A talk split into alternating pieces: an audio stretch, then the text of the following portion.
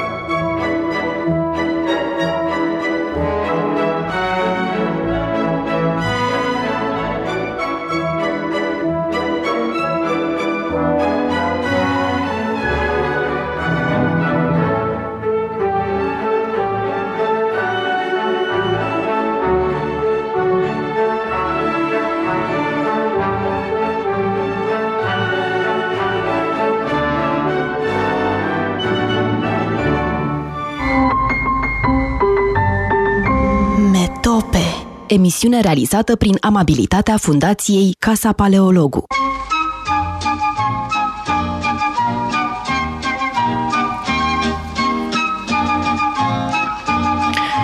Bine v-am uh, regăsit în uh, emisiunea Metope, ca în fiecare marți. Uh, astăzi o am ca invitată pe Georgiana Iacob, care de puțină vreme, de câteva luni mai exact, predă la noi, la Casa Paleologu, dar care are în spate o foarte bogată experiență. Uh, în primul rând, la Muzeul Național de Artă, asta ne leagă, pentru că am copilărit uh, la Muzeul Național de Artă. Uh, v-ați ocupat acolo de educație, ați făcut cursuri pentru copii în, și mai mici, mai mari, adulți în Uh, muzeu. Uh, pe de altă parte, a picat bine. Uh, nu eu am ales această piesă de Strauss pentru că ați predat și dans clasic. Da, într-adevăr.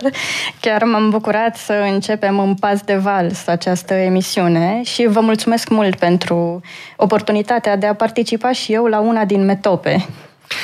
Mă rog, noi vă suntem recunoscători că ați acceptat să predați la noi.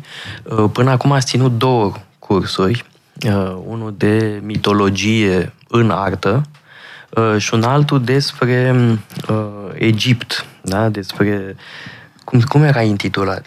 Mistere antice, piramide și mumii. Da, și uite ce a scris mama unui copil Uh, nu știu ce magie a făcut de a ținut copilul atent două ore la webinarul respectiv, în condițiile în care eu nu reușesc această performanță nici măcar jumătate de oră. Bun, asta e frecvent cu copiii, într-adevăr.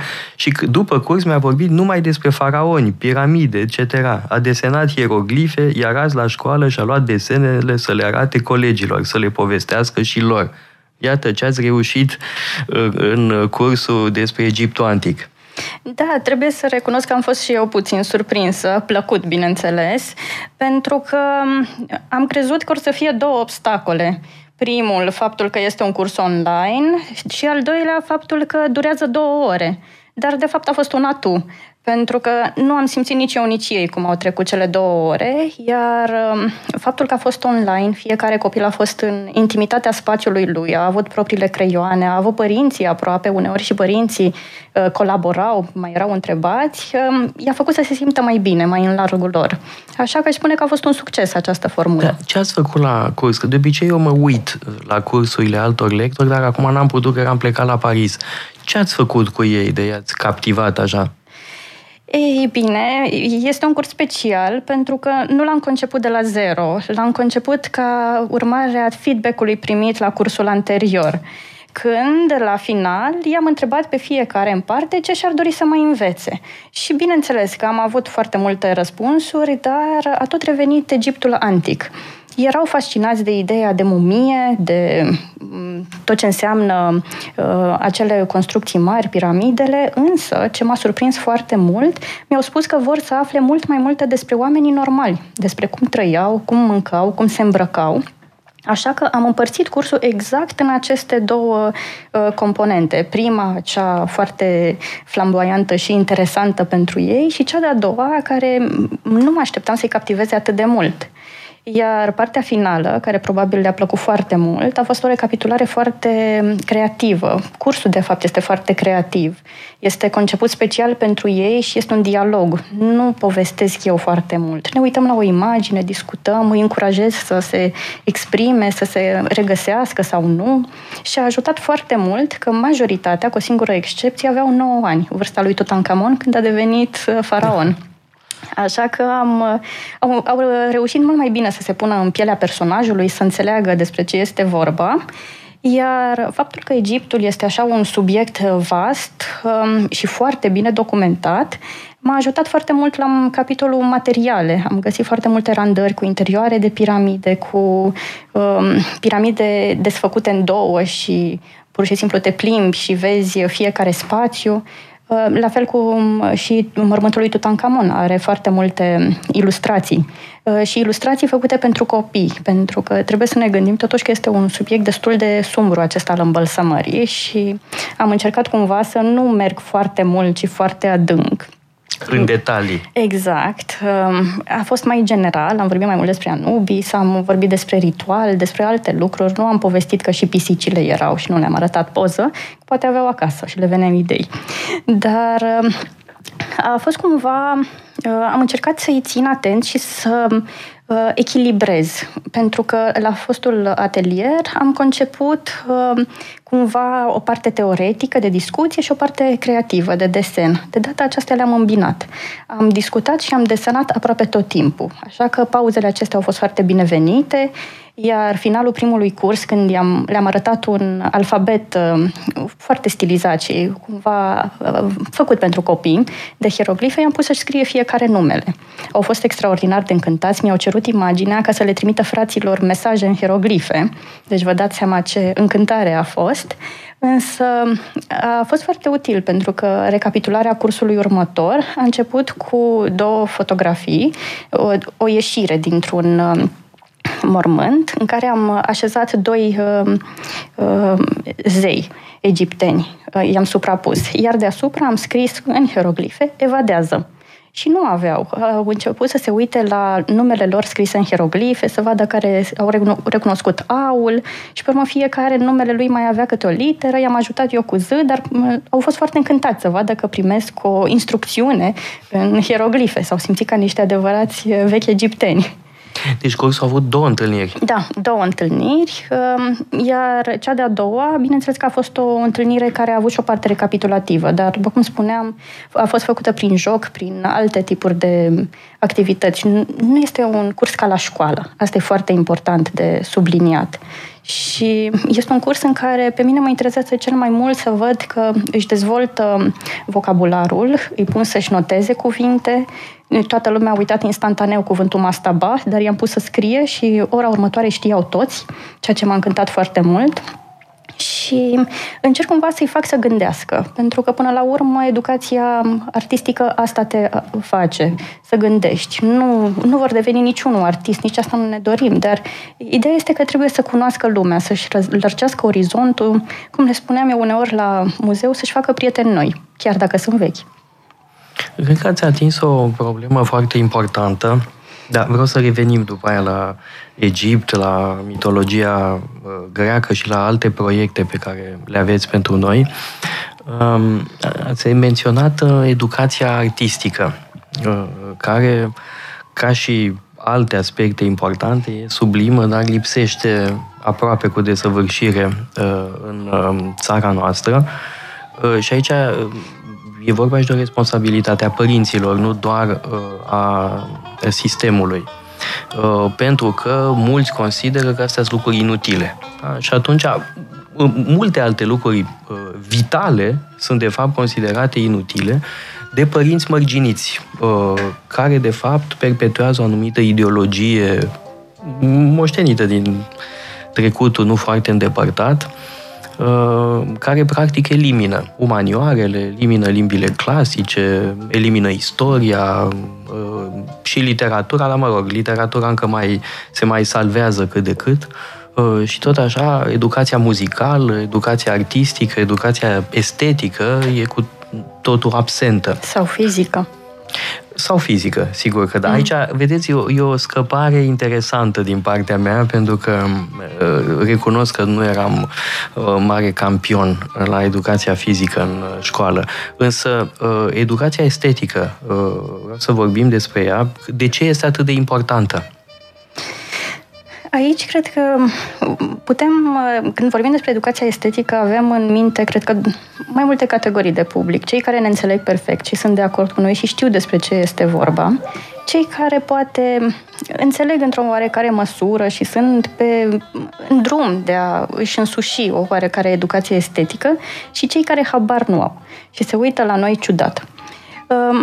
Ce, care e diferența acestei educații estetice? Poți trăi foarte bine fără ea, dar de fapt nu poți trăi la fel de bine. Nu, eu nu cred că poți trăi bine. E o calitate pe care îți va lipsi trăi în viață. prost. Da, da, dar nu-ți dai seama. Este un lucru neesențial, dar totuși extraordinar nu, de necesar. Este esențial. da.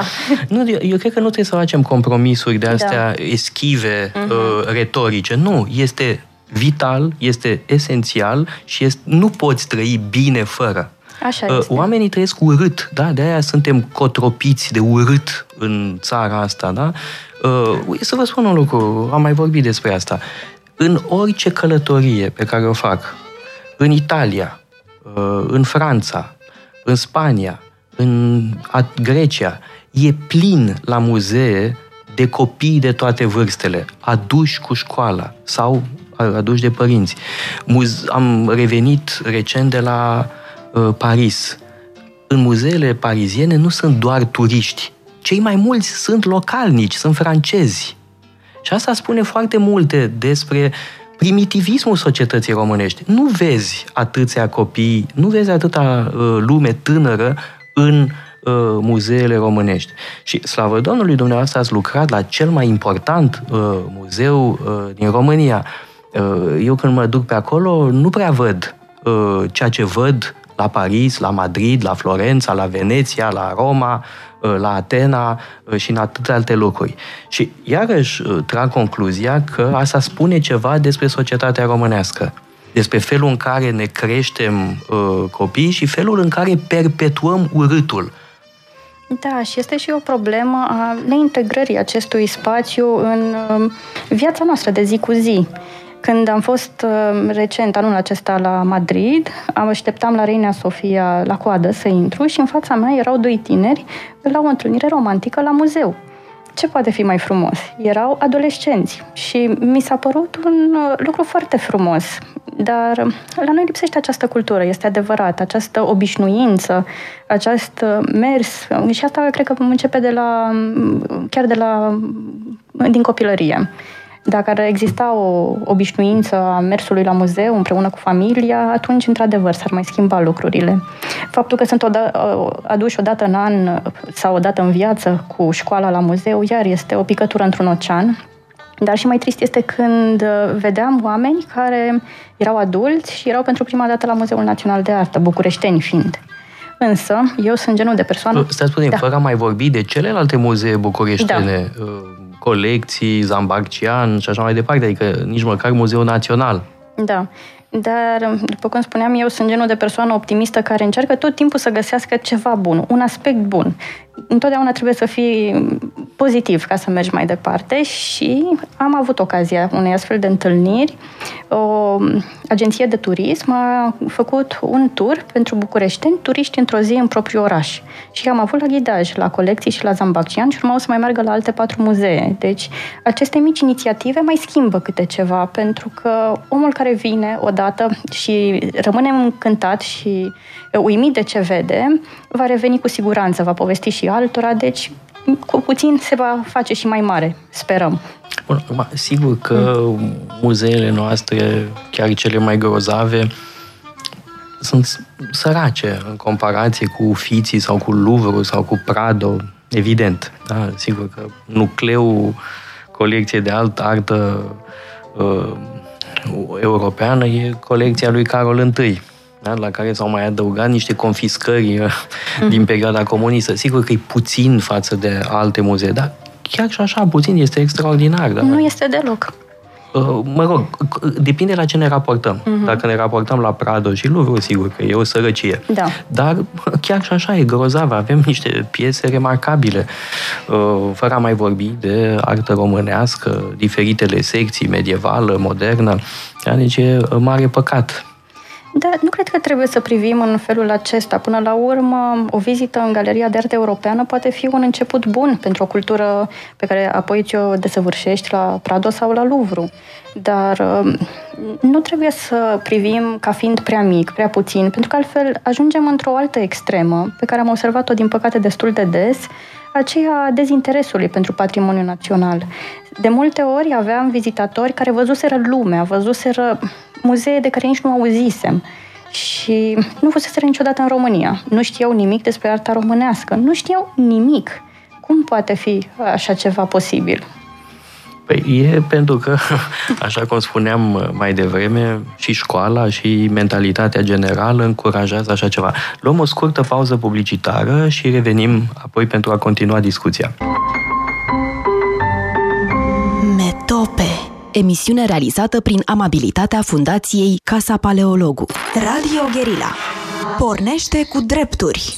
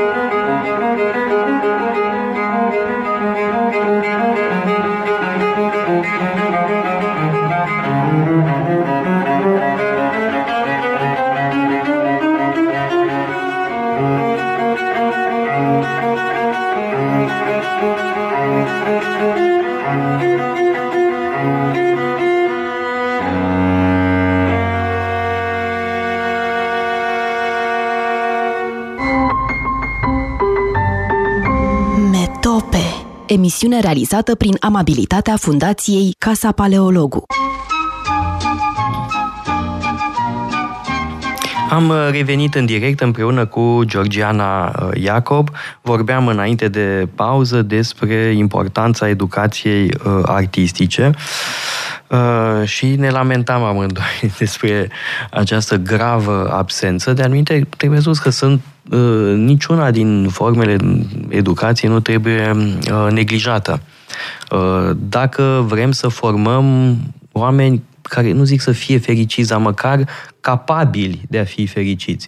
Al minte vom produce la nesfârșit frustrați, uh, uh, oameni uh, uh, urâcioși, uh, îi vezi pe stradă, îi vezi pe stradă la tot pasul rezultatele uh, acestui tip de educație care produce la nesfârșit uh, oameni frustrați, obișnuiți cu urâtul, care n-au nicio Uh, plăcere pentru lucrurile frumoase, se ceartă într-una. Deci asta e uh, societatea pe care o avem în absența unei educații morale, unei educații uh, estetice, de ca și cum educația n-ar viza persoana în întregul uh, ei. De fapt, asta ar trebui să fie, ăsta ar trebui să fie scopul.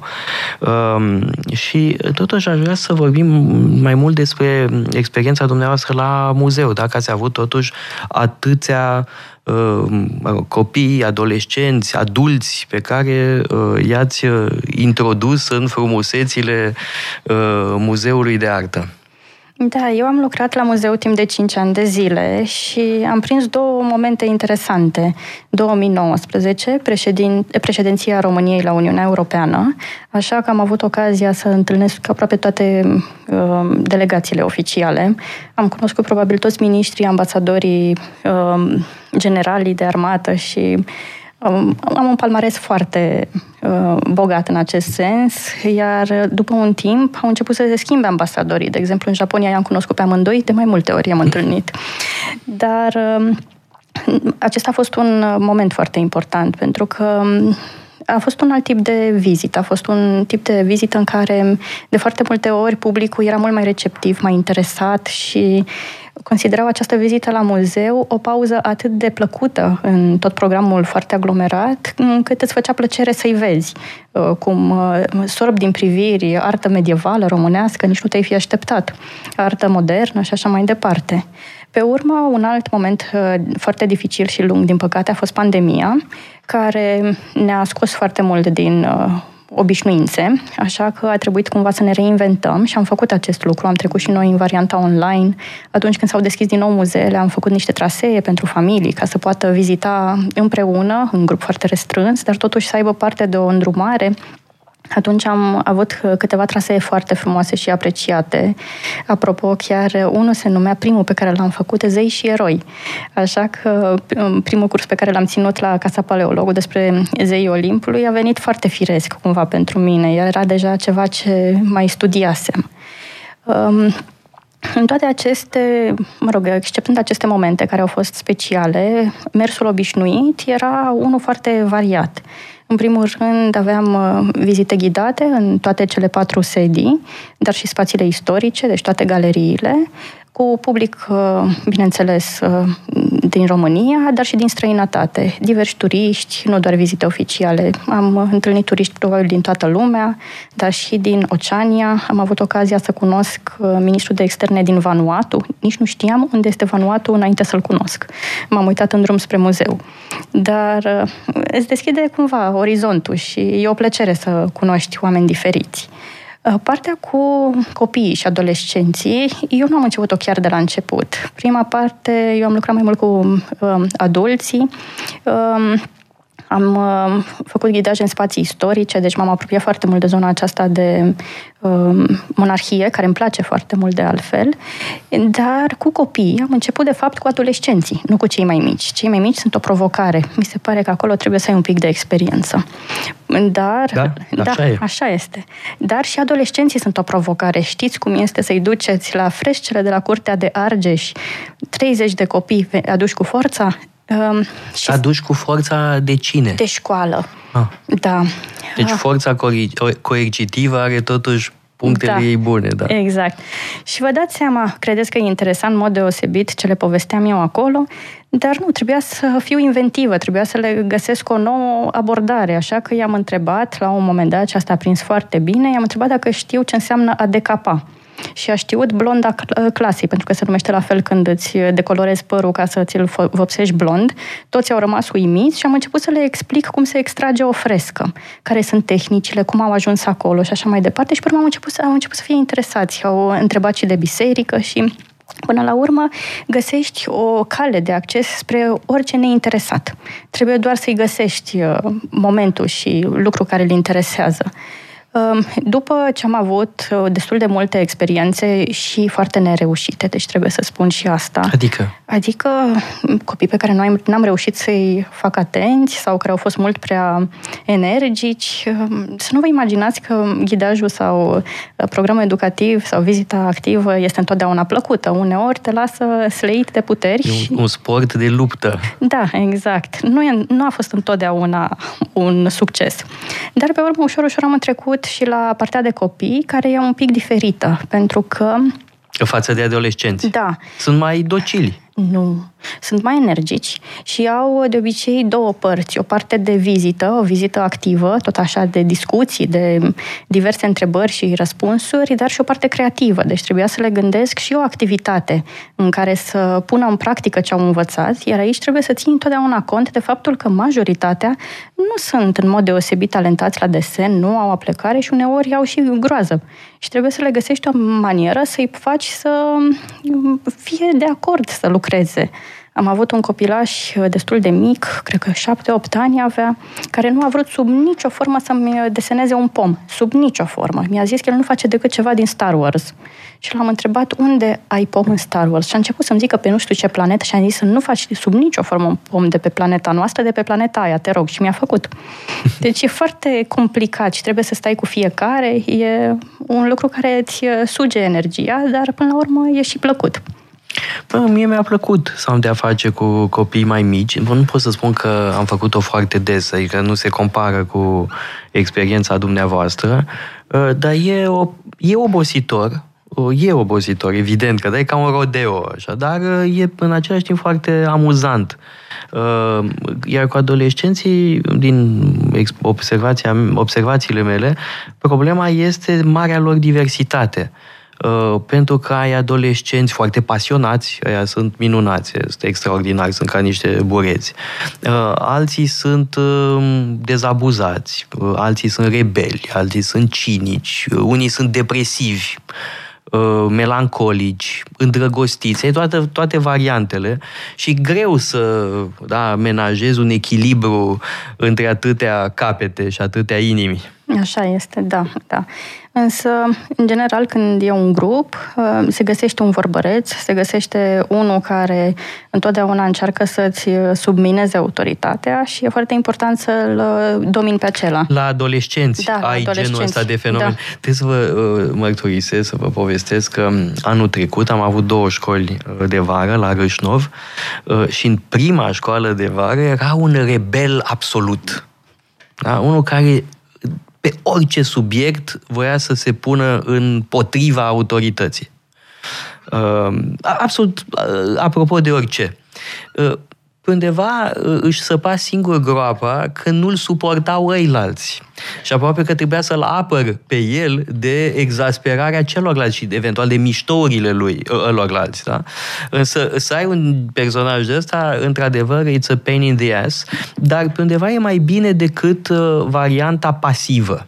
Uh, Că pasivitatea e mai uh, corozivă, de fapt. Mhm, Da, e cel mai greu. Când uh, încerci să spună orice, la un moment dat îi întrebam cum îi cheamă, numai ca să le aud vocea. Am avut și genul Dar acesta. când îi întrebi, uh, ce vă interesează? Nimic. Nimic. Da. da. La ce vă gândiți? Nimic. Nimic, da. Cunoașteți genul ăsta Da, de cum să nu? adolescent. La cei mici nu vezi asta. Ba, se mai întâmplă. Mai rar. Am văzut. Foarte rar, totuși. Foarte rar, e șocant, dar se mai întâmplă. De obicei, la copiii care sunt um, bombardați cu prea multe informații, ajung blazați, nu mai suportă, au deja prea mult. Asta am observat. Am avut o clasă care, într-adevăr, era o clasă dintr-o școală particulară și am rămas șocată în clasa a treia că pot fi blazați. Dar uh, se vor mai schimba. Își vor schimba și da, contextul. Da, spuneți-mi ceva. Ați făcut acest curs despre mitologia greacă în artă. Am făcut și eu același lucru. Da, mă rog, diferite legende și apoi felul în care sunt reprezentate în artă. Am vorbit despre Heracle, despre Ulise, despre Demetra, Apollo. Dumneavoastră, ce ați făcut? Eu am făcut doar zei Olimpului, cu un pic prin afara Olimpului, deci nu am făcut deloc eroi. Da, toți zei Olimpului, că e mulți. Da, au fost trei întâlniri. A doua a fost cea mai dificilă, pentru că erau prea dezbrăcați toți. A fost Venus, evident. Și toți copiii mi-au zis la final, zei Olimpului nu prea poartă haine. Asta a fost o concluzie. Bun, dar... Da, le-ați explicat, uh, sper, că uh, în arta greacă uh, femeile nu sunt dezbrăcate. Este un privilegiu al bărbaților. Doar bărbații se pot uh, plimba în fundul gol. Femeile sunt îmbrăcate întotdeauna și prima făptură feminină care apare dezbrăcată este Afrodita, deci nu e o femeie obișnuită, e o zeiță, e doar Afrodita și apare abia în secolul 4. Uh, dezbrăcate. Da, doar că la mine cursul a fost cumva mm, nu am mers în zona de civilizație atât de mult. Probabil al doilea curs despre Grecia antică va merge în direcția aceea. Uh, îl veți face? Da, îl voi face, pentru că trebuie, e complementar, practic. Atunci a fost, um, practic, o recunoaștere și o întâlnire cu toți zeii, pentru că fiind atât de mulți, erau greu de recunoscut și greu de înțeles și, practic, eu le spuneam o poveste, începeau să le încurce, dar ce m-a ajutat foarte mult, zeii au fascinat artiștii tot timpul, așa că am avut diverse epoci și diverse abordări, așa că am putut să merg în zona aceea, am putut arăta uh, lucrări nu doar uh, care țin de zona Greciei antice, uh, și renaștere și baroc, uh, secolul XIX, ceea ce i-a ajutat foarte mult. Și de asemenea au desenat și ei la rând. Deci le-am creat un muzeu imaginar al acestui subiect, pentru că acesta a fost celul până la urmă, să poată să recunoască că este trist să ajungi la o vârstă, să vezi o statuie și să nu-ți dai seama cine e când are toate atributele sau să vezi un tablou și te întrebi de ce e femeia aia dezbrăcată cu un copil cu aripi uh, lângă ea. Este foarte evident, dar... Același lucru se întâmplă și cu iconografia creștină. Da, da, așa este. La fel. Da, dar acolo cumva cred că e puțin mai ușor pentru că există niște canoane, există niște reguli mai clare, mai fixe. A, nu neapărat. Uh, în plimbările noastre prin uh, muzeele Europei, Uh, avem, aduc o mare atenție uh, recunoașterii sfinților, da? pentru că adesea ai o scenă centrală nașterea Domnului sau uh, fecioara cu pruncul sau mm, răstignirea, mă rog, o scenă de asta mă rog, esențială, fundamentală și uh, scena centrală este flancată de diferiți sfinți. Uh, și uneori foarte adesea, de fapt, identitatea celor sfinți este esențială, pentru că îți spune ceva despre spiritul în care a fost uh, uh, făcută respectiva uh, operă de artă. Um, da, deci și la creștinism avem aceeași problemă, fără a mai vorbi de faptul că um, mă rog, elevii din România merg 12 ani de zi, la rând la uh, cursuri de religie și nu sunt în stare să recunoască nici măcar scene uh, extrem de importante din uh, Uh, Biblie. Um, dar uh, vreau să vă mai întreb uh, încă câteva lucruri. În primul rând, dacă aveți de gând și cum să continuați în această direcție a mitologiei în artă, a religiei eventual în artă? Da, cred că, pentru că m-am axat foarte mult pe zona aceasta mitologică, următorul curs va fi despre vikingi și va fi o combinație de mitologie și... Nordică. Da, cultură și civilizație, vestimentație, obiceiuri și așa mai departe, pentru că asta este ce atrage, pentru a avea cumva o privire mai... Da, credeți că vikingii îi atrag? Da, în da? ultimul hal. Am rămas surprinsă. E tot de la ei nu de la mine. Surprinsă și puțin speriată. Da, că vă dați seama că n-am studiat. și Egiptul am studiat acum 20 de ani. A fost... Uh, mi-am adus aminte între timp, dar uh, am simțit așa în prima zi că o iau de la început. Um, iar pe urmă, aș vrea, bineînțeles, să fac un curs uh, complementar cu primul curs, adică un curs de civilizație și istorie și arhitectură, mai ales grecească, pentru că vedem elemente de arhitectură și acum și trebuie să înțelegem niște lucruri. Um, iar ultima dată, la ultimul curs, când i-am întrebat, am fost foarte surprinsă. Toți mi-au zis că vor să învețe despre gândaci și toate animalele. Vă dați seama cum am rămas cu gura căscată. Deci, în general, copiii, când sunt foarte mici, sunt atrași de lumea animalelor și au această, acest interes. Când mai cresc, încep să-și mai diversifice. Și m-am mirat că nu își diversificaseră. Și atunci le-am zis, vreți să vorbiți despre toate animalele? Dar unde le găsiți pe toate? Și am zis, în arca lui Noe. Ce ziceți? Hmm, da, am vrea. Arca lui Noe, deci probabil va fi o altă întâlnire, pentru că îmbină și elementul religios. Um, avem și artiști care s-au ocupat de acest subiect. Oh, și încă câți. Exact. Și, bineînțeles, le satisfacem și lor plăcerea aceasta de, care se duce spre zona de animale, de vietăți. Iar um, subiectul este unul care e foarte um, ofertant. Putem să facem foarte, putem să facem o abordare foarte creativă. Da, uh, n-aș vrea să uh, dăm impresia că vorbim numai despre uh, succese nemaipomenite, dacă totul e minunat și grozav și că se înghesuie lumea la cursurile noastre. Avem amândoi o mică supărare că um, un curs foarte interesant pe care l-ați propus despre sculptură n-a atras suficientă lume. De ce? Oare de ce? De ce sculptura nu a atras așa cum ar fi trebuit să apară, că totuși, să atragă, că e totuși o artă majoră?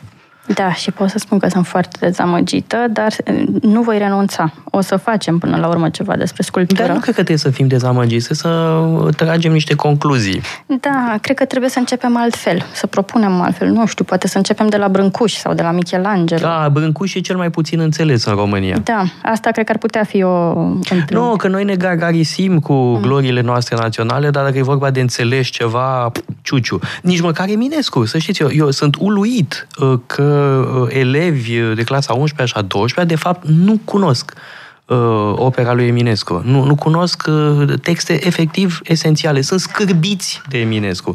Atâția au fost uh, um, bombardați cu luceafărul, cu geniu universal, cu omul de plin al culturii române, că s-au săturat, nu mai suportă. Uh, și e un fel de overdoză uh, care se produce. E foarte interesant că uh, Eminescu este victima acestui cult uh, adesea ridicol uh, în jurul uh, persoanei sale. Dacă admiri pe cineva, păi trebuie să-l citești în primul rând.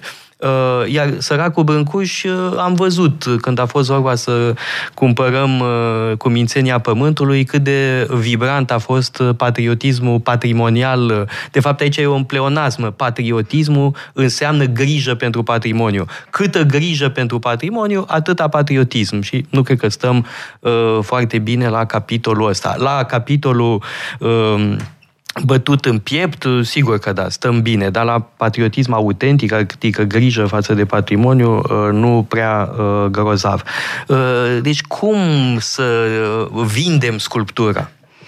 Încă mă mai gândesc și știți care este problema majoră? Ne lipsește un grup de control. Mm, pentru că și cursurile acestea, până la urmă, prima a fost o propunere, dar pe urmă îi întrebăm și pe ei. Pentru că e foarte important, s-au schimbat atât de mult și se schimbă de la an la an copiii și au cu totul alte interese și plăceri față de cum eram noi, de exemplu. Așa că, până la urmă, cred că la, tot la ei... Uh, trebuie să întrebăm. Da. Da, acum trebuie să vă spun că am făcut același lucru um, cu școlile noastre de vară de la Râșnov. Um, s-a constituit deja un grup de uh, tineri foarte pasionați și pe ei îi întreb uh, ce vor să facem. Și anul trecut mi-au spus uh, câțiva dintre ei că își doresc foarte mult uh, un curs uh, despre istoria religioasă a Europei, a idei și doctrine religioase în uh, istoria uh, Europei. Zis și făcut, uh, l-am organizat uh, vara trecută și a fost extraordinar. Adică n-a fost nici un Uh, uh, adolescent care să fi fost în plus acolo. Uh, toți își aveau locul, cu adevărat, și erau foarte doritori să învețe. Deci da, trebuie să preluăm dorințele lor și apoi să le transformăm în cursuri. Da, cred că la sculptură cumva nici nu-și dau seama ce ratează. Asta este impresia mea, pentru că de foarte multe ori mi s-a întâmplat să am o vizită în muzeu cu un grup de tineri și la început să nu aprecieze, să nu fie interesat și pe urmă să rămână cu lucruri care le-au plăcut și care i-au atras. Deci, cred că nu știu ce ratează. Asta este părerea mea, dar trebuie să le arătăm cumva. O să reușim. Și de ce ar sta mai bine cu pictura? Nu știu, dar e cumva o cutumă, aș putea spune. Pictura este întotdeauna pusă pe primul plan. Sculptura vine pe al doilea. Niciodată nu te apropii așa de ușor de sculptura. Nu, nu mi explic. E, e ceva ce am observat, într-adevăr. E, poate și faptul că e bidimensional, o poți vedea mai ușor, o poți pătrunde mai ușor. Da, da, tridimensional e mai grozav, nu? Da, dar... Uite, dacă... eu îmi doresc mai degrabă să am o, o statuie, eventual ecvestră, decât doar un tablou. Nu? Da, dar asta înseamnă să fii în, contra- în contact cu arta. Dacă ei nu au fost în contact cu arta decât prin mediul online sau printr-o carte, nu văd acest lucru. Nu-și dau seama de această tridimensionalitate și de faptul că o sculptură te poate strivi sau, din contră, ă, trebuie să te apleci cu mare atenție să o vezi.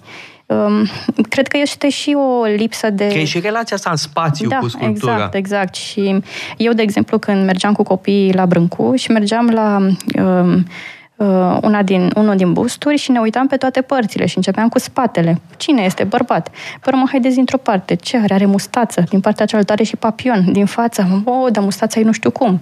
Adică poți să descoperi și să faci niște lucruri atunci când te afli lângă operă, dar e greu să ajungi acolo trebuie să și ajungem. Bun, deci pentru uh, binele societății trebuie să nu ne dăm bătuți. Evident. Uh, da? Și uh, să uh, perseverăm cu gândul ăsta de a uh, propune un curs de sculptură, dar ce anume conținea cursul? Cursul era împărțit în trei întâlniri. O primă întâlnire, cumva, era o introducere, pentru că începea cu materialele, materialele, tehnicile. De multe ori ei nici nu-și dau seama, se uită la o sculptură, dar nu își dau seama cum a fost creată, nu își dau seama că poate fi mărită sau micșorată. Sunt multe lucruri care i-ar putea atrage și i-ar putea face să înțeleagă altfel.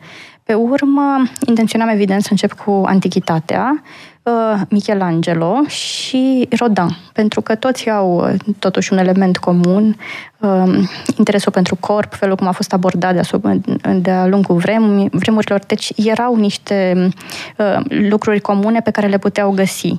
Pe urmă ar fi fost o vizită ghidată în care ne-am fi, am fi început probabil de la Rodan, pentru că el ar fi fost punctul de oprire, am fi trecut în, prin toată galeria de artă românească modernă, adică ar fi văzut și partea aceea de academism, Paciurea, pe urmă Brâncuș și în ultimul curs aici vreau să-l fac uh, cu ei.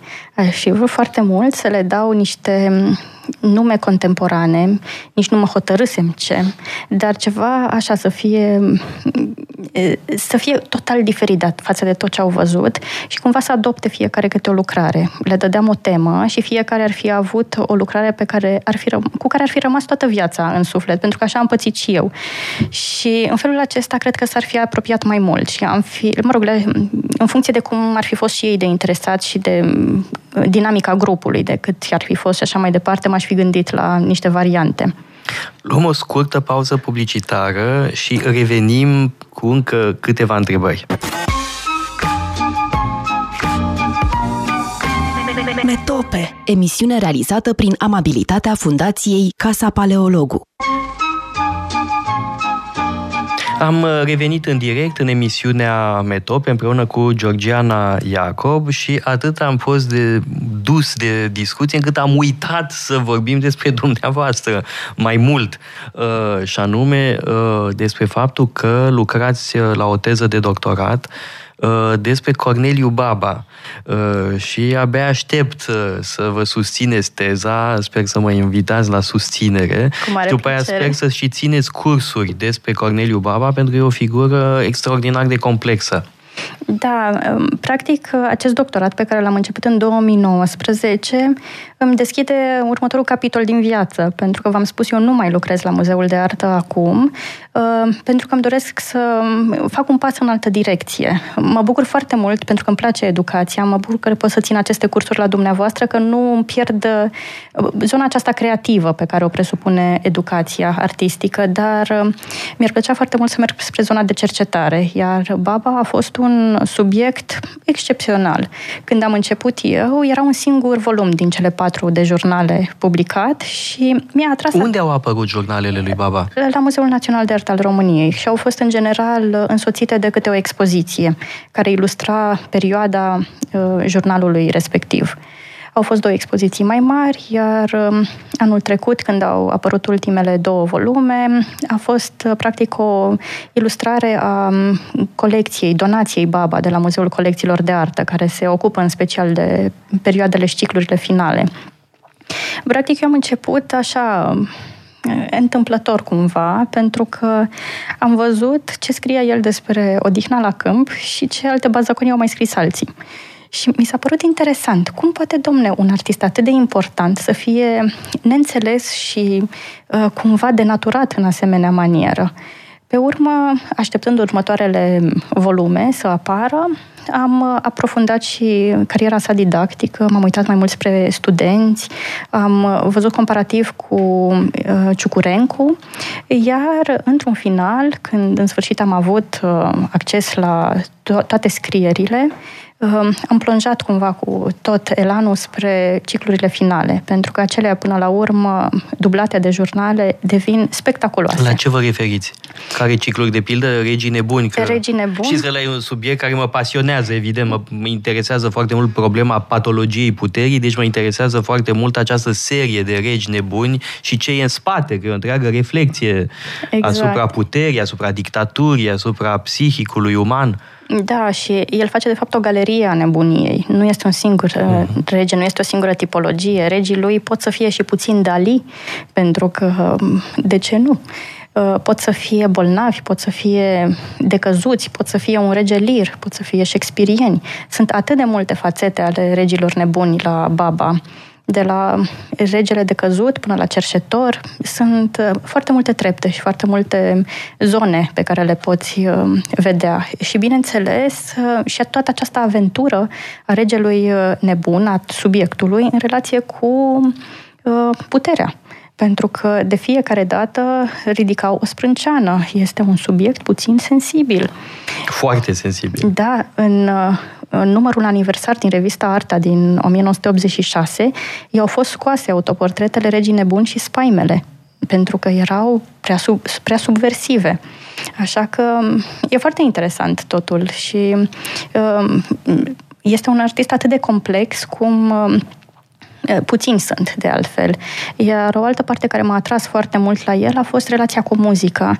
Eh, cumva și eu și el am studiat vioară și am studiat cam la fel de mult.